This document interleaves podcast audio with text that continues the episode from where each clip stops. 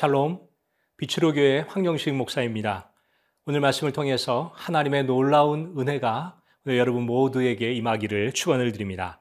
오늘 묵상하실 하나님 말씀은 신명기 20장 1절로 9절 말씀입니다.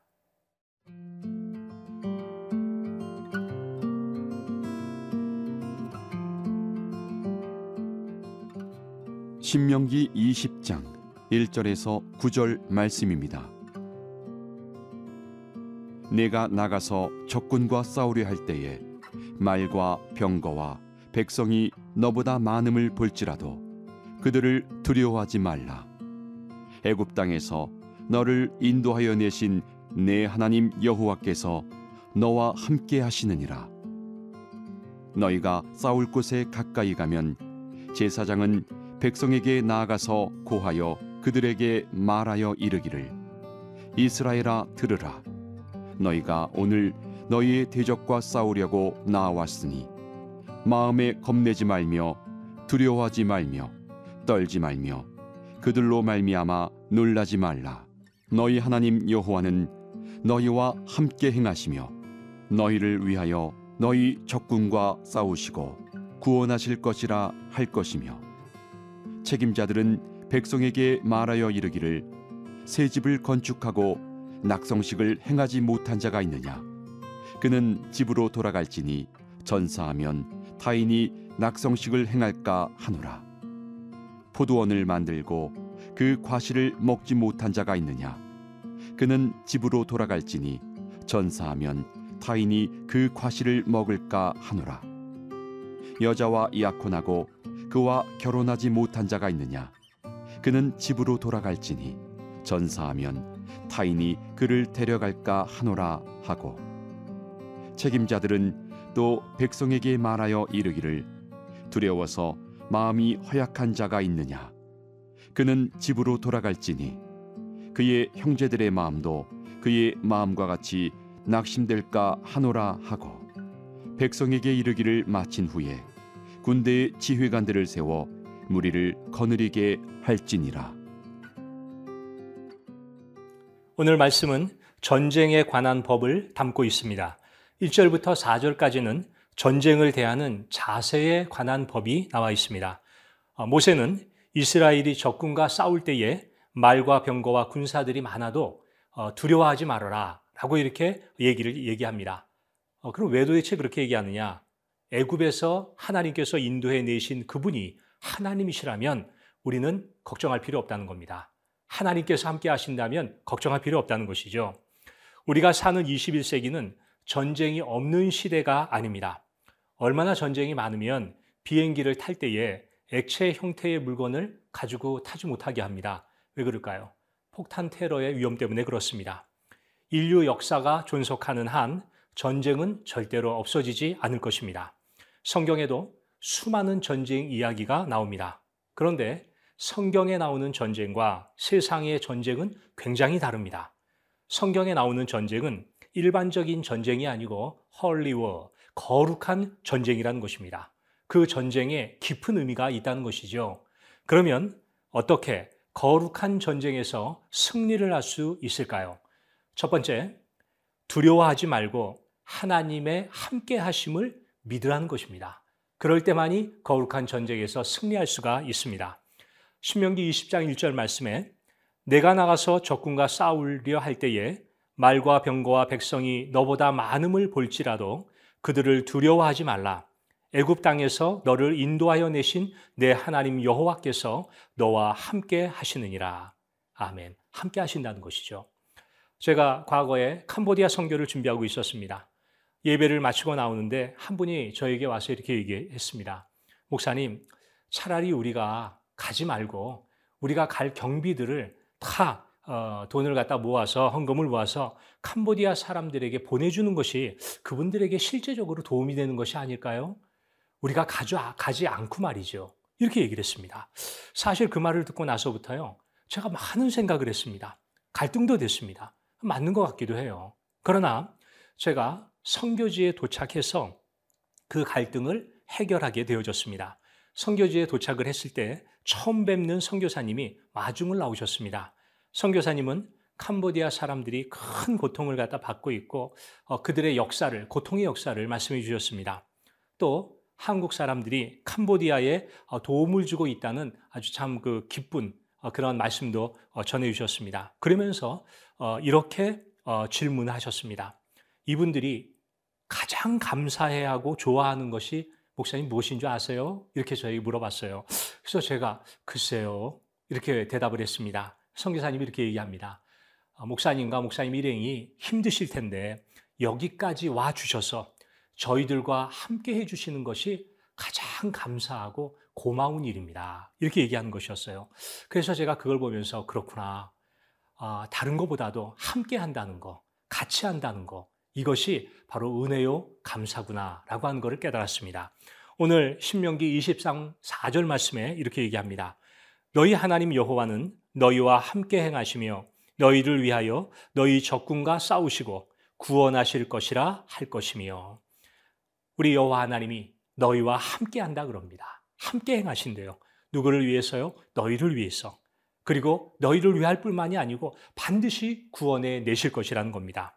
이 말씀이 저와 여러분들에게 확신이 되어지시기를 부탁을 드립니다. 1세기 때에 어, 당시 로마 황제가 기독교인들을 원형 경기장에다 넣어놓고 사자 밥이 되게 하는 일이 있었습니다. 이 황제의 목적은 그거죠. 로마 백성들에게 이러한 잔인한 모습을 보여주면서 어, 스트레스를 풀게 하고 인기를 끌려고 하는 그러한 목적이었습니다. 어, 기독교인들이 로마 시대 때에 원형 경기장에서 사자의 밥이 됐다는 기록이 사실 많지 않아요. 어, 저도 역사를 전공했는데요. 어, 사실 기록이 많지 않아요. 왜 그럴까요? 역사학자들은 추측을 합니다. 어떤 추측이냐면 그리스도인들을 원형 경기장에 넣었더니 재미가 하나도 없더라는 거예요. 재미가 없는 거예요. 어, 원형 경기장에 딱 풀어놓으면 사자와 막 이 목숨을 걸고 도망을 가든지 아니면 막 그냥 억지로라도 싸우든지 겁에 질려 있는 모습이 있든지 이래야 되는데 사자에게 물어 뜯기는 그 순간까지도 그 순간에도 찬송을 하고 있다는 것입니다. 기도를 하고 있는 것이지요. 너무나 태연하게요. 어떻게 굶주린 맹수 앞에서 기도할 수 있습니까? 어떻게 장엄할 수가 있습니까? 어떻게 찬양할 수가 있겠습니까? 네. 하나님이 나와 함께 하신다는 확신 때문에 그렇다는 것입니다. 오늘 본문 말씀에 이것이 잘 나와 있죠. 신명기 23, 3절에 보니까 말하여 이르기를 이스라엘아 들으라. 너희가 오늘 너희의 대적과 싸우려고 나와왔으니 마음에 겁내지 말며 두려워하지 말며 떨지 말며 그들로 말미암아 놀라지 말라. 겁내지 마라. 두려워하지 마라. 왜요? 하나님이 함께 하시니까. 전 여러분들이 이 하나님에 대한 확신, 함께 하심의 믿음이 오늘 저와 여러분들을 이끌고 가기를 부탁을 드립니다.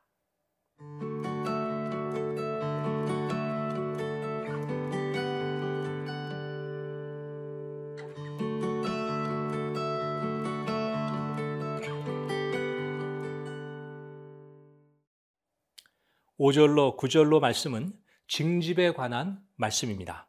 전쟁에 나가는 군사를 모집할 때 백성들의 상황을 배려할 것을 말합니다. 어떻게 거룩한 전쟁에서 승리를 할 수 있을까요? 두 번째는 두 마음을 품지 말고 마음의 중심을 하나님께 두라는 것입니다. 두 마음을 품지 말라는 거예요. 신명기 20장 5절에 보니까 책임자들은 백성에게 말하여 이르기를 새 집을 건축하고 낙성식을 행하지 못한 자가 있느냐? 그는 집으로 돌아갈지니 전사하면 타인이 낙성식을 행할까 하노라. 오절에 보니까 책임자들, 영어로는 오피서라고 얘기합니다. 이 책임자들이라고 번역되어진 어, 군대의 장교들은 네 종류의 사람들을 갖다가 골라서 집으로 돌려보냈다라고 얘기합니다. 그 중에 두 가지만 얘기하면 첫째로 집을 건축하고 아직 준공식을 하지 못한 사람. 둘째로 포도원을 건축하고 첫 열매를 먹어보지 못한 사람. 또 전쟁이 무서워서 두려워 떠는 사람. 누구를 돌려보냈습니까? 네. 전쟁을 두려워하는 사람들을 돌려보냈다는 것입니다. 그 이유가 무엇입니까? 그들이 형제의 마음을 낙심하게 할 수 있기 때문에 그렇습니다. 그래서 공동체를 해칠 수 있기 때문에 아, 그렇다는 것이죠. 신명기 20장 8절에 보니까 책임자들은 또 백성에게 말하여 이르기를 두려워서 마음이 허약한 자가 있느냐 그는 집으로 돌아갈지니 그의 형제들의 마음도 그의 마음과 같이 낙심될까 하노라 하고 오늘 말씀도 그렇게 얘기하죠. 마음의 중심을 하나님께 두면 흔들려도 두렵지 않다는 것입니다. 아, 고정희 시인이라는 분이 있는데요. 이분이 상한 영혼을 위하여라고 하는 참 짧으면서도 좋은 시를 썼습니다. 제가 한번 읽어드릴게요. 상한 갈대라도 하늘 아래선 한 계절 넉넉히 흔들리거니 뿌리 깊으면야 밑둥 잘리어도 세수는 돋거니 충분히 흔들리지 아, 충분히 흔들리자 상한 영혼이여 충분히 흔들리며 고통에게로 가자. 눈을 들어 하늘을 보고 땅을 갖다 보면 상한 영혼들이 많이 있습니다. 건강을 잃은 분들, 관계가 깨진 분들, 취직 때문에 어려움을 받는 분들, 또 병에 걸려서 힘들어 하시는 분들 너무나 많습니다. 때로는 지혜로운 사람들도 넘어집니다. 똑똑한 사람들도 흔들립니다. 그러나 그리스도인들은 흔들리는 것을 두려워하지 않습니다. 오히려 충분히 흔들리면서 고통에게로 가자라고 얘기를 합니다. 왜요?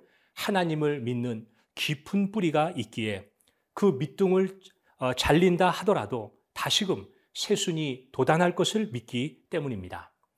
흔들리지 않고 피는 꽃은 없다 라고 하는 말이 있습니다. 또 천 번은 흔들려야 어른이 된다 라고 하는 말도 있습니다. 문제는 흔들리면서도 중심을 잡는 것입니다.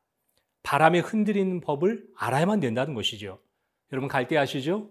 갈대는 바람을 타는 법을 압니다. 바람 부는 대로 흔들립니다. 갈대는 자신의 속을 비우고 바람을 담아 춤을 추듯 흔들립니다. 몸이 흔들리되 뿌리를 깊게 하기에 뽑히지 않습니다. 이것이 바람을 맞이하는 법입니다. 여러분 오뚜기 아시죠? 오뚜기가 다시 일어설 수 있는 것은 아래 중심에 무거운 추가 있기 때문입니다. 마음의 중심에 하나님의 마음이 있는 사람은 바람에 흔들려도 일어섭니다. 세찬 바람을 막고 있는 여러분, 힘내십시오. 그리고 용기를 내십시오. 인내하십시오. 하나님의 함께 하심이 여러분들을 일으키실 것입니다.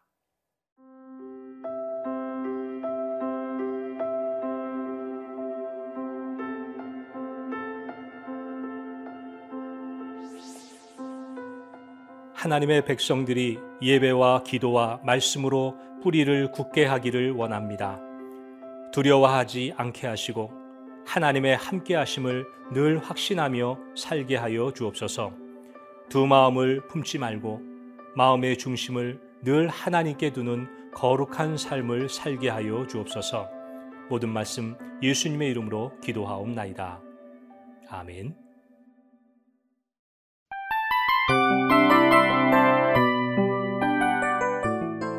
이 프로그램은 청취자 여러분의 소중한 후원으로 제작됩니다.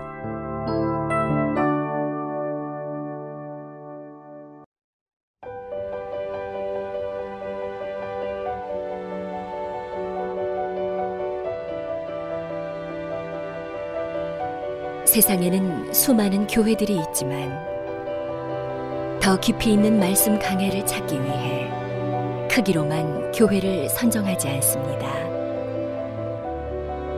보다 좋은 영적 콘텐츠를 더 많이 나누기 위해 방송비를 받지 않습니다. 1년 365일 복음만 전하고 싶어서 우리는 광고를 하지 않습니다. 온누리의 복음을 땅끝까지 CGN TV와 함께 땅끝 성교사가 되주세요